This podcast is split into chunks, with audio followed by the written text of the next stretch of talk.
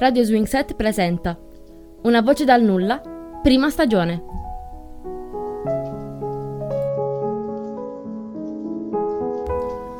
Una fattoria nell'Alta Murgia. Testi Fabrizio Labarile. Voci Roberto Leone e Rosi Ciccarone. Regia e montaggio Roberto Leone.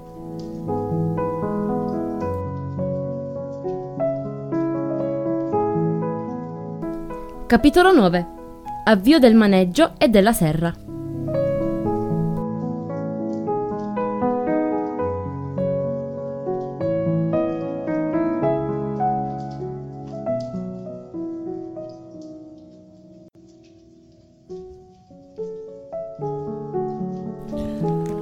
La fase organizzativa della fattoria cominciava a dare i primi frutti.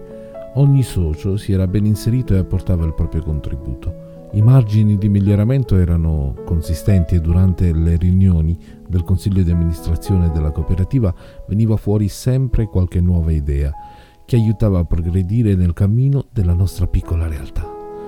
Un motto che tutti insieme avevamo coniato era proporre, riflettere, esaminare, valutare, finanziare e realizzare. Ogni idea, progetto, che si rispetti dal momento della gestazione a quello della messa in opera necessita di diversi mesi, soprattutto se lo si vuole fare seguendo i dettami di quel nostro motto. E così fu per l'avvio del maneggio, che il veterinario Federico Serti perorava da diverso tempo. Il progetto fu riesaminato e accettato. La formula proposta da Donato Alba ci sembrava equa e con l'inserimento di alcune precise clausole il contratto fu siglato. Il nostro più grande onere rimaneva la costruzione di una pista per l'addestramento, oltre ai costi della formazione del personale per quella specifica professione. D'altro canto ottenevamo una probabile fonte di guadagno diretto per la vendita dei cavalli, oltre alla prospettiva che qualcuno potesse diventare famoso, permettendo alla nostra fattoria di accedere agli onori della cronaca e pubblicizzare così ulteriormente i nostri prodotti.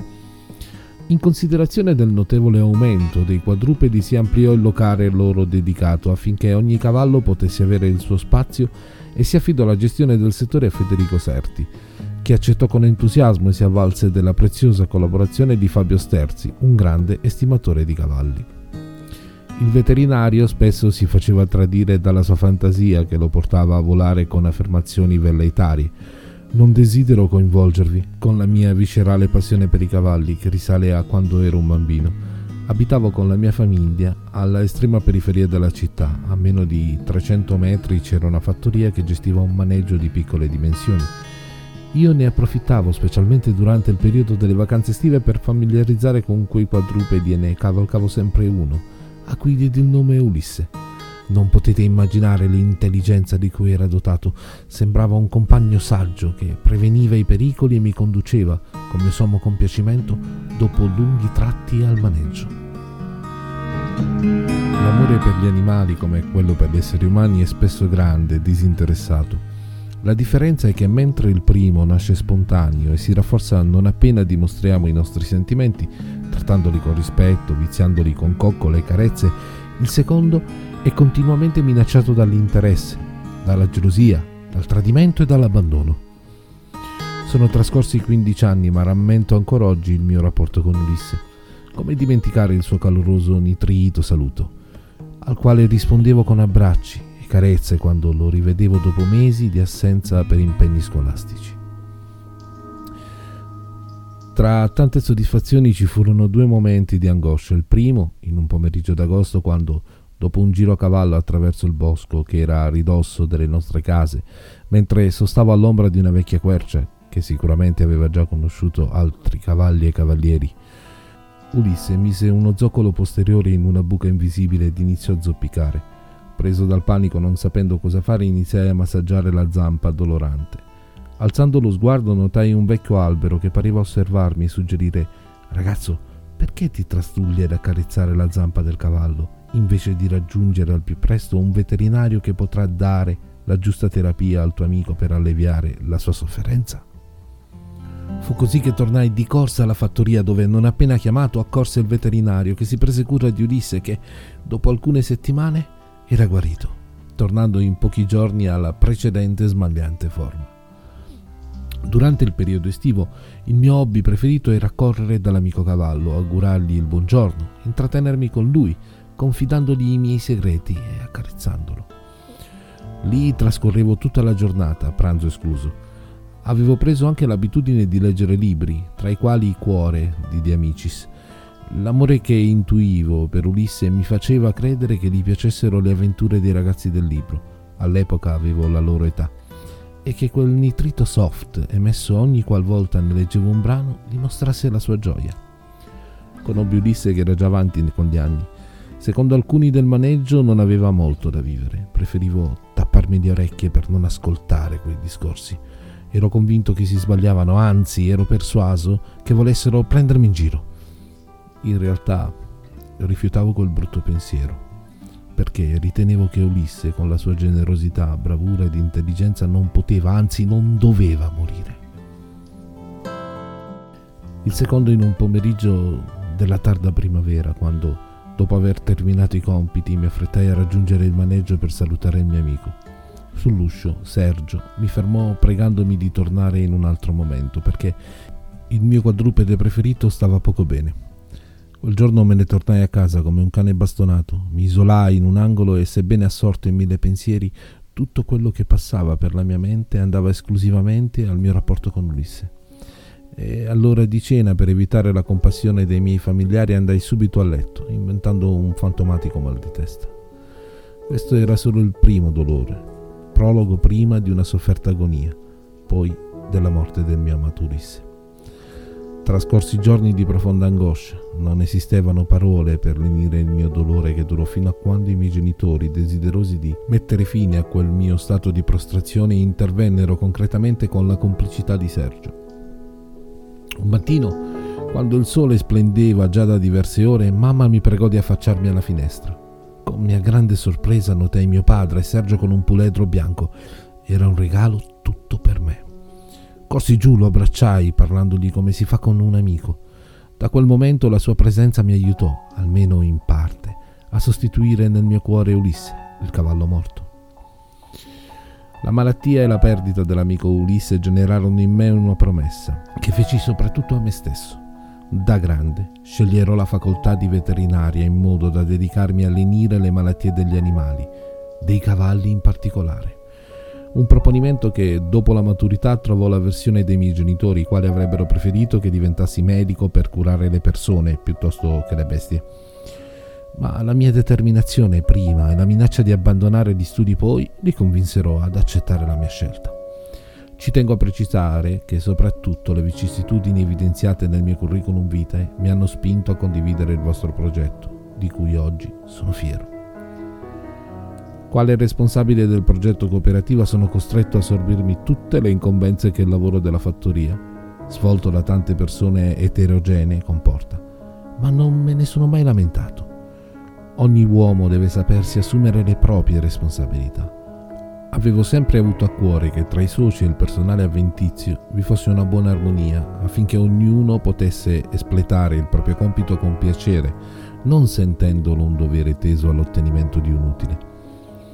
Fatti e misfatti personali sono zavorre che affossano l'entusiasmo.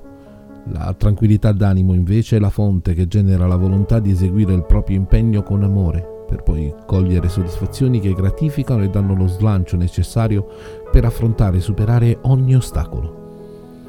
La mia più grande soddisfazione era constatare giorno dopo giorno la condivisione e la partecipazione a quel progetto in cui io e Paola avevamo fermamente creduto. Condivisione e partecipazione che coinvolgeva non solo i soci, ma tutti coloro che, per un motivo o per un altro, avevano l'occasione di dare il loro contributo alla vita della fattoria. Cosa confermata da un nostro dipendente part-time, uno studente che in un tardo pomeriggio di ottobre, con l'estate che non si decideva ancora ad abdicare, mi chiese di parlarmi. Ricordando che giorni addietro Pablo, responsabile del settore dove il ragazzo prestava la sua opera, aveva elogiato i suoi collaboratori, tra cui il giovane studente, acconsentì volentieri alla sua richiesta e lo invitai a parlare.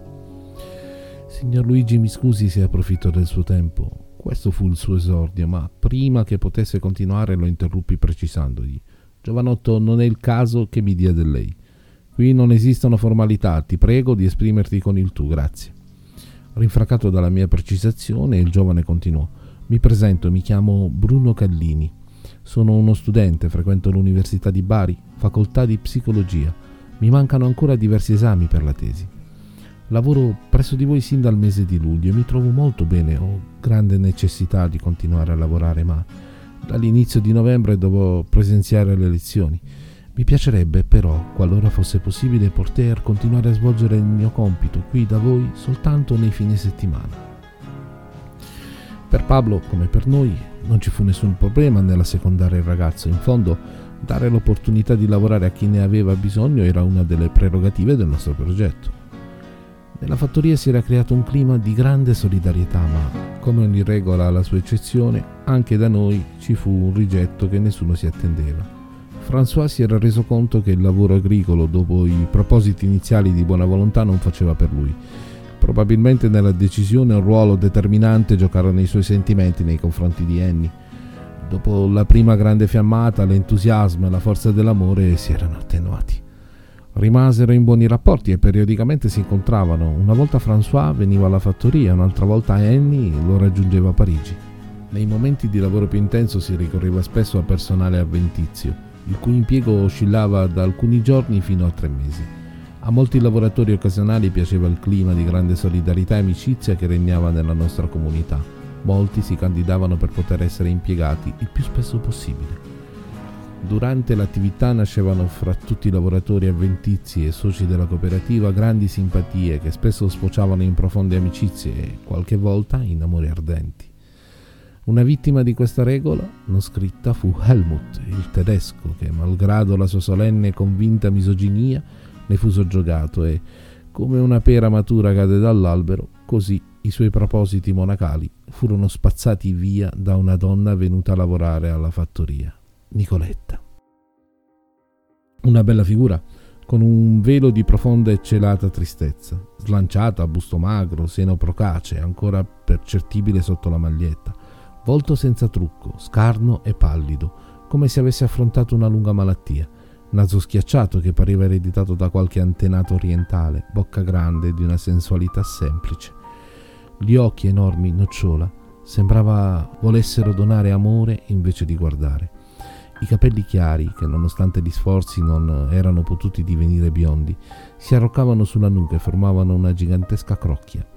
La sua storia, alquanto singolare e triste allo stesso tempo, la raccontò in un pomeriggio, sotto il rumore della pioggia che cadeva a goccioloni, con un cielo denso di nuvole, di un grigio scuro, che si estendeva in lontananza e obbligava noi tutti a restare nel refettorio, alla stessa stregua di quei soldati che durante la prima guerra mondiale restavano chiusi nelle trincee in attesa di sferrare l'attacco. Rompendo un fastidioso bisbiglio, iniziò: molti di voi mi chiedono perché sono così taciturna e spesso triste. Sono semplicemente pensierosa, perché non ho potuto mai scegliere ciò che a me veramente piace. Sin da piccola ho dovuto assecondare la volontà dei miei genitori, di mamma in particolare, frequentare il liceo classico e poi la facoltà di medicina. Non ho potuto ribellarmi, anche se il mio desiderio è sempre stato diventare una studiosa di botanica. L'idea di conoscere l'origine e la vita delle piante, la loro diffusione sulla terra, il loro ruolo naturale nel mondo mi attirava. Non volevo conoscere le piante in teoria, ma avere un contatto diretto e constatarne l'evoluzione. Ho studiato, da autodidatta, solo una parte della botanica, l'istologia vegetale, che spiega i diversi tessuti vegetali, l'atomismo vegetale, che studia la struttura interna delle piante, la morfologia vegetale, che si occupa della forma esterna e dei diversi organi, la fisiologia vegetale, che descrive i processi vitali delle piante. Ed è ovvio che le singole branche della botanica sono collegate tra loro e con altre scienze: l'ecologia con la fitogeografia, così come la pedologia con l'ecologia, tanto per citare degli esempi. La botanica mi ha sempre affascinata. Questo periodo trascorso qui da voi a lavorare mi ha dato l'opportunità di essere a contatto con la natura e mi ha gratificata molto. Non so cosa farò da grande, sicuramente non il medico. Forse mi dedicherò all'agricoltura, in particolar modo ai fiori che amo moltissimo. Queste settimane sono state le più felici della mia vita, pur avendo dovuto affrontare l'ira di mia madre che mi ha accusata di perdere il mio tempo.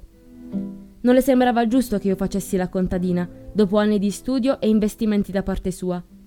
Papà e mia sorella invece mi hanno sempre difesa, sostenendo che ogni lavoro è dignitoso e lo si può esercitare senza vergognarsi. Papà asserisce che lui consiglierebbe ad ogni giovane di scegliere il proprio mestiere secondo la propria attitudine. È riduttivo ed umiliante fare tacere la passione per una professione che amiamo, solo per assecondare i desideri di una madre o per realizzare un maggiore profitto.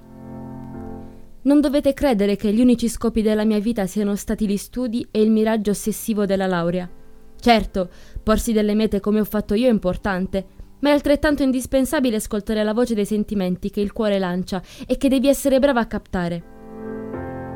Anch'io ho vissuto un grande amore che poi, a causa di un destino tanto amaro quanto crudele, mi ha tradito. Tutto iniziò un tardo pomeriggio, dopo aver superato un esame di anatomia che mi premiò con un 30. All'uscita dal plesso universitario, i miei occhi furono catturati da quelli neri e profondi, simili al cielo foriero di pioggia torrenziale, di un'altante giovane. Come tante mie amiche, anch'io spesso mi ero cimentata nel ruolo di San Tommaso e non avevo mai creduto al famigerato amore a prima vista. Sin dal momento in cui il giovane, presentandosi, mi strinse la mano, il mio cuore iniziò a battere con celerità, risvegliando nel mio corpo assopito le corde dei sentimenti più nobili che suonarono le lodi all'amore. Claudio. Era questo il nome del giovane. Ma ai miei occhi sembrava Apollo sceso sulla terra che, tra tante fanciulle belle e provocanti, aveva posato il suo sguardo solare su di me. Un ragazzo dall'apparente età di 25 anni, alto quasi una spanna più di me, con il viso ovale ornato da occhi incantevoli, dominati da sopracciglia folte e lunghe, il naso che sembrava un intarsio, la bocca con labbra sagomate alla perfezione e il mento leggermente incavato. Aveva uno sguardo ammaliante e sprigionava simpatia da tutti i pori. Era un docente di scuola media recatosi all'università ad informarsi sulla facoltà di filosofia. Ne fui talmente affascinata che da quel momento dedicai tutta la mia esistenza a Claudio. Il nostro rapporto cominciò con molta cautela. Volevo viverlo con me e per me stessa, senza che nulla e nessuno potesse interferire, per non rischiare di comprometterlo. In passato avevo vissuto dei flirt effimeri, i cui ricordi erano sbiaditi o finiti nell'angolo più remoto della mia mente. Non ero stata mai veramente innamorata. Ora, invece, era arrivato il vero amore. Sentivo vibrare il mio cuore ad ogni parola, respiro o sussulto di Claudio. Mi ero lanciata con tutto il mio entusiasmo e con tutta la mia sete d'amore che attendeva da tempo di essere placata. Anche il mio ragazzo esprimeva i suoi sentimenti, non soltanto a parole, ma anche con fiori e regali. Non trascorreva giorno che non mi sorprendesse con un omaggio. Passavamo ore intense d'amore nel nostro rifugio dorato, una soffitta alquanto malandata che ai miei occhi di innamorata appariva una reggia. Vivevo esclusivamente in attesa dell'incontro con lui, che mi trasportava nell'oblio più totale. Volavo con i miei pensieri oltre le nubi, sognando di essere in un mondo soprannaturale in cui soltanto i sentimenti più sublimi trovavano spazio. Quelle ore trascorrevano in un baleno e mentre assaporavo gli ultimi attimi di dolcezza, già contavo le ore, i minuti che mi separavano dal prossimo appuntamento. Ma era tutto molto bello per essere vero e poter durare. Dopo la fiammata iniziale arrivò anche qualche attimo di ponderata riflessione e iniziarono ad affiorare nella mia testa seri dubbi che necessitavano di chiarimenti. La fiducia è come una grande ricchezza. Fin quando la si possiede bisogna amministrarla con parsimonia e quando la si perde o viene dissipata si diviene più poveri di prima. Le bugie di Claudio stavano diventando croniche e non mi andava più di essere presa in giro. Era assurdo continuare quel rapporto soltanto con le regole dettate da lui. Decisi quindi di approfondire la questione, avviando una personale indagine. Il doversi incontrare soltanto di mattina, come due fuggiaschi perseguiti dal mandato di cattura, vivere il nostro amore in una soffitta, soltanto per alcune ore, per 2 giorni alla settimana, mi sembrava non soltanto penalizzante, ma offensivo.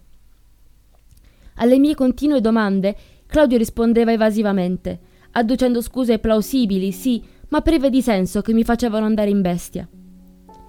La situazione restava enigmatica finché un mattino, conoscendo i suoi orari di insegnamento, decisi di attenderlo davanti a casa sua con l'intenzione di fargli una sorpresa. Rimasi però coinvolta in un ingorgo stradale, arrivando con ritardo e, purtroppo, la sorpresa la subì io.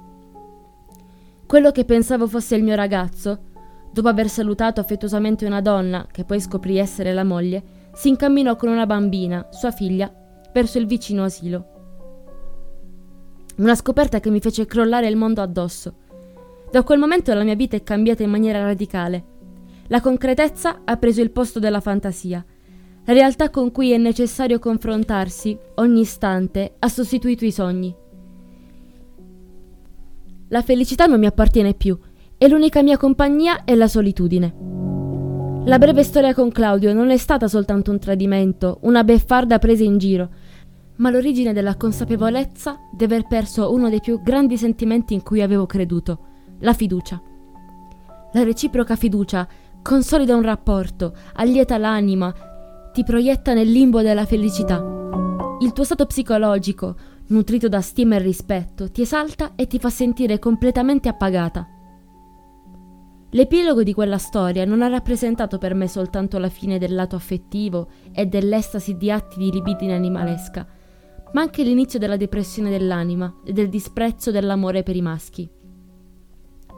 Riflettendo sugli appuntamenti in soffitta, ribollono in me agonie atroci, gioie abiette, lacrime più acri di qualunque elemento tossico, frenesie improvvise che mi hanno spinto sul baratro della demenza, precipitato nell'abisso di una lussuria così violenta che mi ha istupidita. A causa della cieca fiducia riposta in lui, ho subito tutte le miserie e le ignominie della passione carnale. Da quell'amara delusione sono ormai trascorsi numerosi mesi. Dopo qualche settimana di comprensibile sconforto, sconfessando la teoria secondo cui le donne sono capaci di amore sensato, ossia capaci di amare oltre ogni ragionevolezza, mi gettai con tutte le mie forze nello studio e, bruciando le tappe, arrivai a conseguire la laurea in medicina in tempi record. Il mio tempo libero è stato cancellato. Non sono esistite vacanze, serate danzanti o cene con amici. L'unico mio svago è stato coltivare i fiori nel giardino di casa mia, uno spazio di circa 150 metri che sembra un unico quadro dipinto con tutti i colori dell'universo. Ho anche iniziato a lavorare presso un pronto soccorso, in servizio di guardia medica, ma sin dai primi giorni mi sono resa conto che non era un lavoro adatto a me. Non ho la vocazione per curare gli ammalati e, soprattutto, mi manca l'interesse per lo stipendio. La mia inevitabile decisione di lasciare quella professione e dedicarmi al lavoro dei campi è avversata dai miei, in particolare da mia madre. A volte ho l'impressione di essere diventata una peccatrice indegna del perdono, costretta a subire un'incessante lapidazione, specialmente da certe ragazze che, inopinatamente, per tanti anni ho considerato mie amiche. Eppure non mi sembra di aver commesso alcun reato se ho preferito assecondare il mio istinto. Ho seguito la mia inclinazione e l'attrazione verso un lavoro che amo. Ho scelto questa strada perché mi rende libera e permette alla mia coscienza di esultare perché non l'ho tradita. Sono tante le persone che si bendano gli occhi per non assistere alla ribellione della loro coscienza, che non accetta la scelta di apparire e sfilare. Persone schiave di un mondo che valuta non secondo i valori e i meriti, ma secondo le ricchezze e i salotti frequentati, persone che si lasciano manipolare dai media e dai mercati finanziari, dalla società delle carte di credito, vittime di una propaganda che ogni giorno fa proseliti. A me invece piace valorizzare l'amicizia, l'affetto, l'amore. Non si acquistano la dedizione, gli abbracci e i baci. Ci vengono donati i raggi del sole, gli splendidi tramonti, le pigre albe, le gocce di pioggia che ci solcano il viso, regalandoci emozioni. Prima di venire da voi, ho lavorato presso una ditta agricola di Gioia del Colle. impegnata nella raccolta delle ciliegie e nella vendemmia. Nonostante i ritmi serrati e la stanchezza, mi sentivo soddisfatta perché potevo assaporare la mia libertà, vivendo all'aria aperta.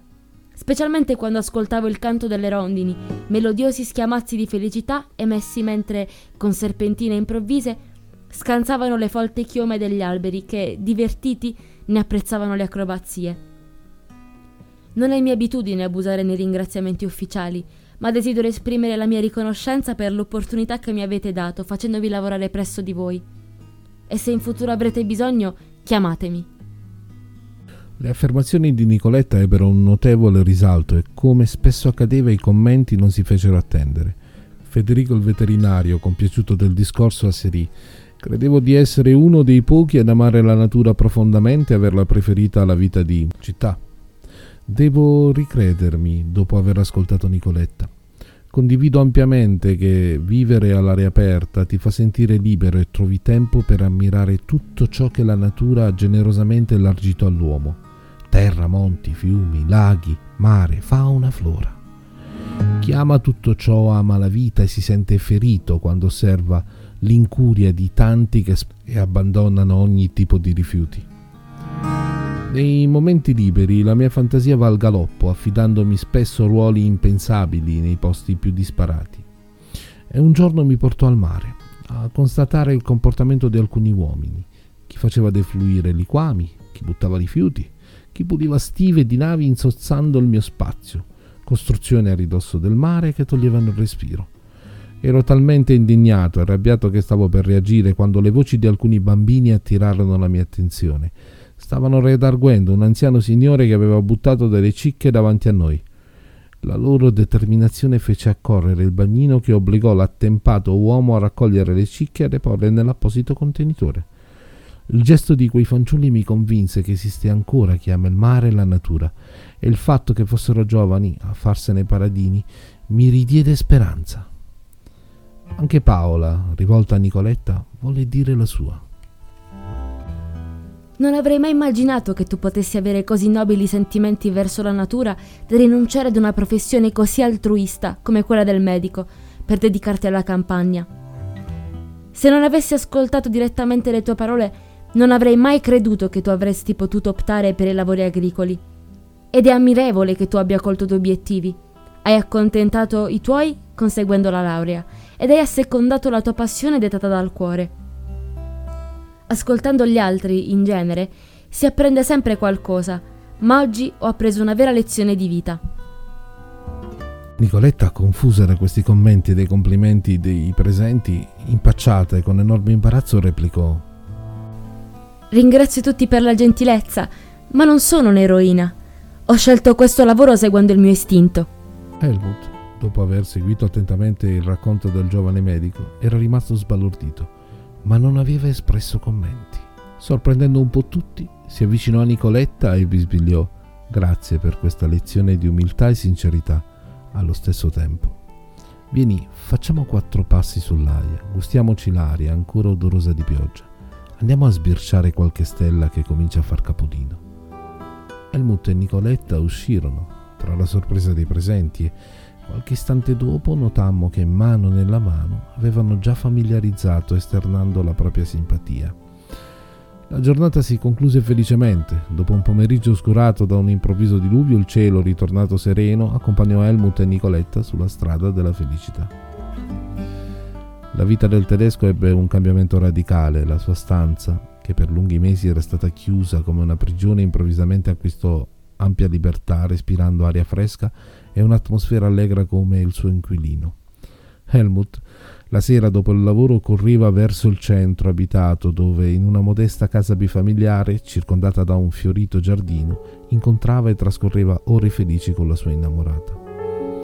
La felicità dei due giovani ben presto contagiò i collaboratori e ne trasse vantaggio anche la cooperativa, tramite Helmut, che partorì un'idea geniale. Spinto dalla passione della ragazza, il tedesco sollecitò Paola ad indire una riunione straordinaria, durante la quale argomentò: «Già da tempo avevo in testa un pensiero fisso, che ora è maturato grazie al sostegno di Nicoletta. Dobbiamo creare una grande serra, coltivare e commercializzare fiori e piante. So perfettamente che la nostra situazione finanziaria non è floridissima e non possiamo certo fare investimenti in questo periodo. Vi spiego come penso di fare. Sin da ragazzo mi è stato insegnato il culto del risparmio, che ho sempre rispettato, e oggi dispongo di un discreto gruzzolo in banca.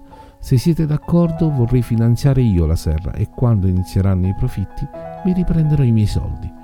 L'unico impegno della cooperativa è scegliere un terreno adatto e metterlo a disposizione della nuova attività. Continuerò a svolgere l'attuale mio compito, mentre il lavoro della serra sarà eseguito da Nicoletta, a cui io darò l'aiuto necessario. So che questo ulteriore impegno mi costerà molta fatica, ma lo faccio volentieri sia perché amo i fiori, sia perché la nascita della serra offrirà un impiego alla mia ragazza e lei potrà restare sempre al mio fianco. Anzi, colgo l'occasione per annunciarvi il nostro fidanzamento. La settimana prossima lei ed io andremo in Germania, poiché intendo presentarla a mio fratello e alla sua famiglia. Spero che l'idea della serra trovi la vostra approvazione per consentire a me e a Nicoletta di iniziare con entusiasmo questa scommessa. Tutti i collaboratori restarono felicemente sorpresi, seguirono numerose espressioni di compiacimento. Gai ne rimase talmente soddisfatto che così si espresse: "L'idea di Helmut è fantastica, mi ha conquistato subito, perché collima con una delle prime idee venutemi in mente da quando sono venuto qui. Mi sono spesso chiesto come mai, non soltanto in questa fattoria, ma neanche nel territorio circostante, nessuno ha pensato di dedicarsi alla produzione dei fiori. Il clima è ottimo, il terreno è fertile e l'acqua con qualche accorgimento certamente non mancherà mai. Sono sicuro che la serra sarà un buon investimento ed apporterà alla nostra cooperativa un'ulteriore risorsa di lavoro e di profitto. Sin da ora mi metto a disposizione, qualora ve ne fosse bisogno, per dare una mano all'avvio e alla buona riuscita di questa iniziativa. E visto che siamo in clima di annunci, colgo l'occasione per annunciare a tutti che a fine mese mi raggiungerà mia moglie Valerie, e anche lei, grande appassionata di fiori, sarà certamente felice di dare una mano nella serra." Paola ed io prendemmo atto con piacere non soltanto della nuova iniziativa, ma anche dell'atmosfera amichevole che regnava fra tutti i collaboratori. Approfittai di quel momento per esprimere il mio compiacimento. Sono contento che noi tutti ci stiamo impegnando e sono persuaso che i primi positivi risultati già raggiunti se ne aggiungeranno degli altri. Intanto ringrazio Helmut a nome di tutti per l'idea della serra e mi impegno in qualità di amministratore a restituirgli i soldi appena sarà possibile, non necessariamente attendendo i profitti della nuova attività. La sua iniziativa è da condividere, poiché dopo l'esperienza del lavoro nella serra della sua città, circondato dalla sofferenza e della solitudine e della tristezza, ora potrà realizzare per conto proprio l'attività preferita con uno spirito di grande autostima, confortato dall'amore di Nicoletta. In questo periodo particolarmente difficile e deludente, l'incontro con la dottoressa è stato per Helmut un toccasana. La nebbia della disperazione che lo avvolgeva si era diradata e, come la luce del sole spazza via le tenebre, così il ritrovato amore ha ridato la sua felicità al tedesco. Per molti mesi è stato bloccato, senza né pensare né agire. Ora, finalmente, liberato dalle catene dell'amore non corrisposto della ex moglie Ingrid, ha subito raggiunto un doppio risultato: l'amore per Nicoletta e la creazione della serra. Il tedesco, molto imbarazzato, mise fine alla riunione. "Non è il caso di ringraziarmi, ho preso questa decisione poiché da voi mi sento a mio agio e grazie all'amore che ormai mi lega a Nicoletta pianterò le tende definitivamente a Santeramo. Al ritorno da Augusta inizieremo subito i lavori per la serra, che spero sarà produttiva in pochi mesi. Ringrazio ancora una volta tutti voi, in particolare Paola e Luigi, per avermi attirato in questo angolo di paradiso." Con il trascorrere dei mesi tutti i soci avevano acquisito dimestichezza con i propri compiti ed erano diventati più determinati nel portare avanti il progetto che ormai apparteneva a tutti. Erano ancora più convinti di condurre quella vita che regalava ad ognuno una serenità eremitica, al tempo stesso la vivacità di una socialità molto aperta. Un grande spirito collaborativo ha sempre guidato i soci della fattoria e, pur tra tante difficoltà, angoli da smussare, bronci da consolare, l'azienda sta crescendo. Senza peccare di ottimismo, crediamo di avvicinarci ogni giorno di più alla nostra meta, Aver scelto individui di nazionalità diverse era stata una strada obbligata, ma sta dando frutti copiosi e solidi. Nonostante sia molto difficile fare attecchire l'idea della cooperazione nella nostra società, l'agricoltura potrà assumere una grande rilevanza nel momento in cui le aziende del settore si renderanno conto dell'enorme potenzialità dell'associazionismo. Ogni singolo imprenditore, con tutte le sue peculiarità produttive, organizzative ed economiche, può difendere il proprio fortino fino ad un certo punto, con tutte le sue forze, ma soccombe contro i grandi gruppi che dominano il mercato nazionale e globale. L'unica seria ed incisiva alternativa è associarsi ad altri imprenditori, anche se questo obiettivo non è facile, resta l'unico che permetterà la sopravvivenza delle aziende. Se nei prossimi anni gli imprenditori agricoli non saranno capaci di mettere da parte il proprio orgoglio individualistico e convincersi che soltanto collaborando tra di loro nell'ambito di un eventuale consorzio potranno continuare a lavorare e a crescere, altrimenti con il trascorrere degli anni saranno costretti a dimezzare la loro produzione fino alla chiusura completa delle loro attività.